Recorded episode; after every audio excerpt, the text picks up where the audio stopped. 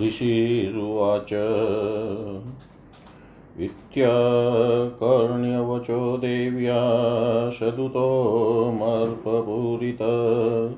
समाचे समाचष्टे समागम्य दैत्यराजाय विस्तरात्। तस्य दूतस्य तद्वाक्यम् आकर्ण्याशुराटत सक्रोधः प्राहदेत्या नामदीपं धूम्रलोचनम्। हे धूम्रलोचनाशु त्वं स्वसैन्यपरिवारित तामानयबलादुष्टां केशाकर्पणविह्वलां तत्परित्राणदः कश्चिद्यदिवो तिष्ठते पर।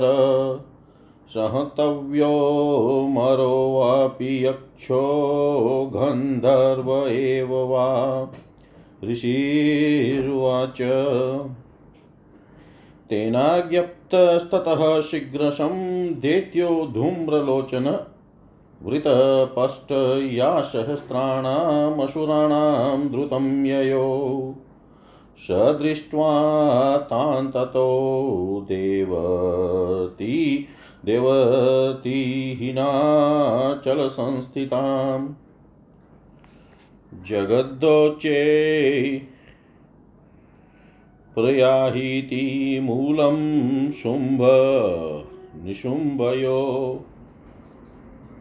न चेत् प्रीत्याद्य भवति मद्भर्तारमुपेप्यसि। ततो केशाकर्षणविह्वलां श्रीदेव्युवाच दैत्यैश्चरेण प्रहितो बलवान् बलं बलसंवृत बलान्यसि मामेवन्ततः किं ते करोम्यहम्। ऋषिर्वाच इत्युक्तसोऽभ्यधावतामसुरो धूम्रलोचन हुङ्कारेणैव तं भस्म साचकारां विकान्तत अथ क्रुधं महासैन्यम् असुराणां तदाम्बिका ववससाय केस्तीक्षणेस्तथा शक्तिपरश्वरै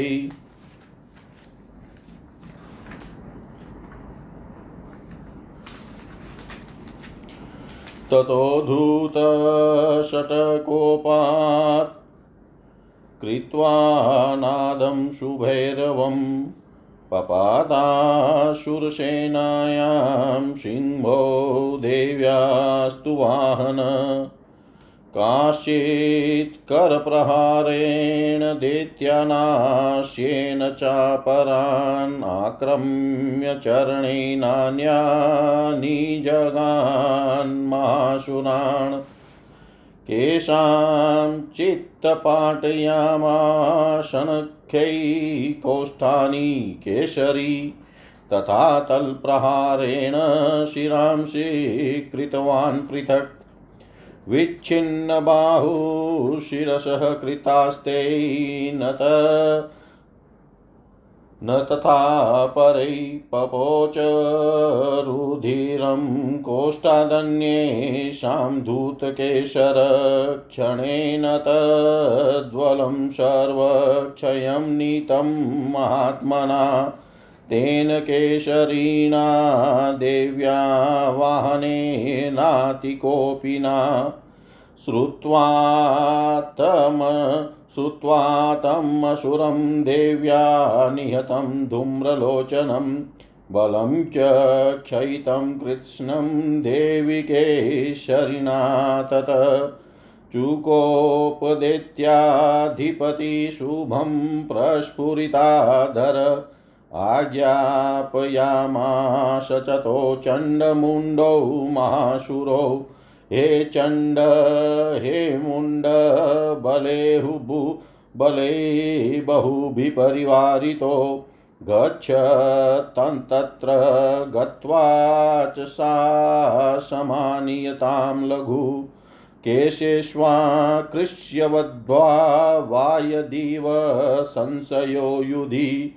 तदा शेषायुधे सर्वैर्शूरे विनिहन्यताम्। तस्यां हतायां दुष्टायां सिंहे च विनिपातिते। शीघ्रमागम्यतां कद्वा गृहीत्वा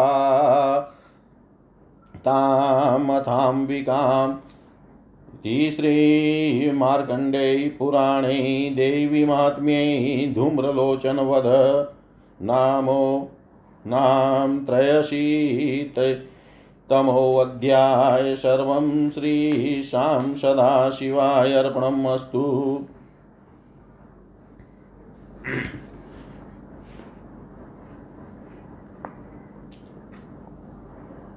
ऋषि बोले देवी के इस प्रकार वचन सुन उस दूत ने अत्यंत क्रोध में भर दैत्येश्वर के निकट जाकर सब वृतांत विस्तार सहित कहा। दूत के यह वचन सुनकर असुर राज शुंभ ने क्रोध पूर्वक दैत्याधिपति धूम्रलोचन से कहा, हे धूम्रलोचन, तुम अपनी सेना सहित वहाँ जाओ।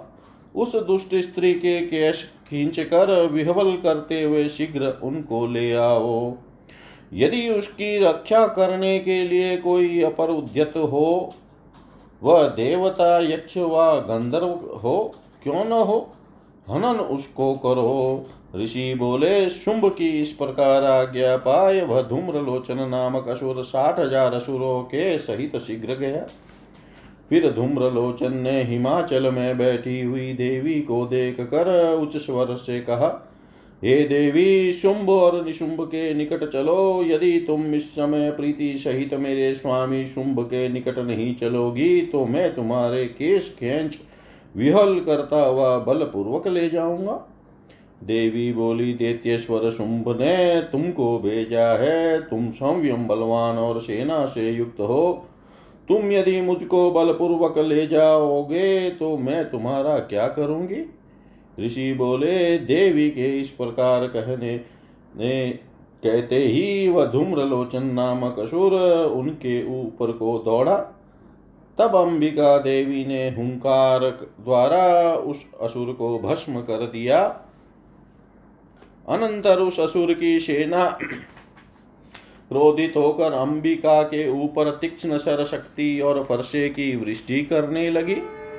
तब देवी का वाहन सिंह क्रोध से केसर कंपित करके भयंकर गर्जना करता हुआ असुरों की सेना के ऊपर गिरा और किसी को पंजों के प्रहार से, किसी को मुख द्वारा, किसी को आक्रमण द्वारा और किसी किसी को महा असुर को होठ से पकड़ पकड़ कर मारने लगा।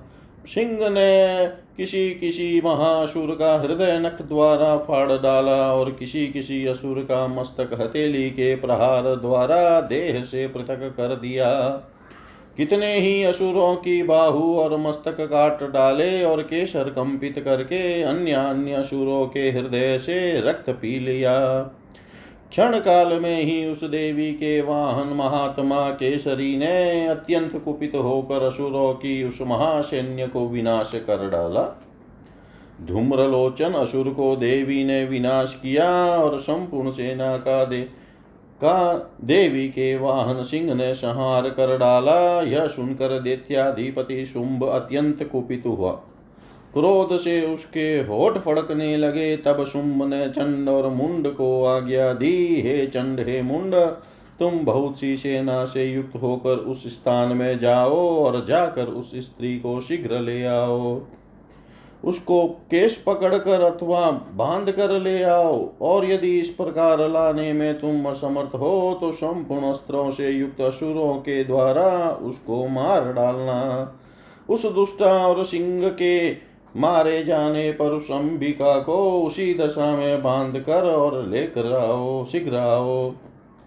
ॐ पूर्णमद, पूर्णमिदं, पूर्णात् पूर्णमुदच्यते। पूर्णस्य पूर्णमादाय, पूर्णमेवावशिष्यते। वशिष्यते ॐ शान्ति शान्ति शान्ति।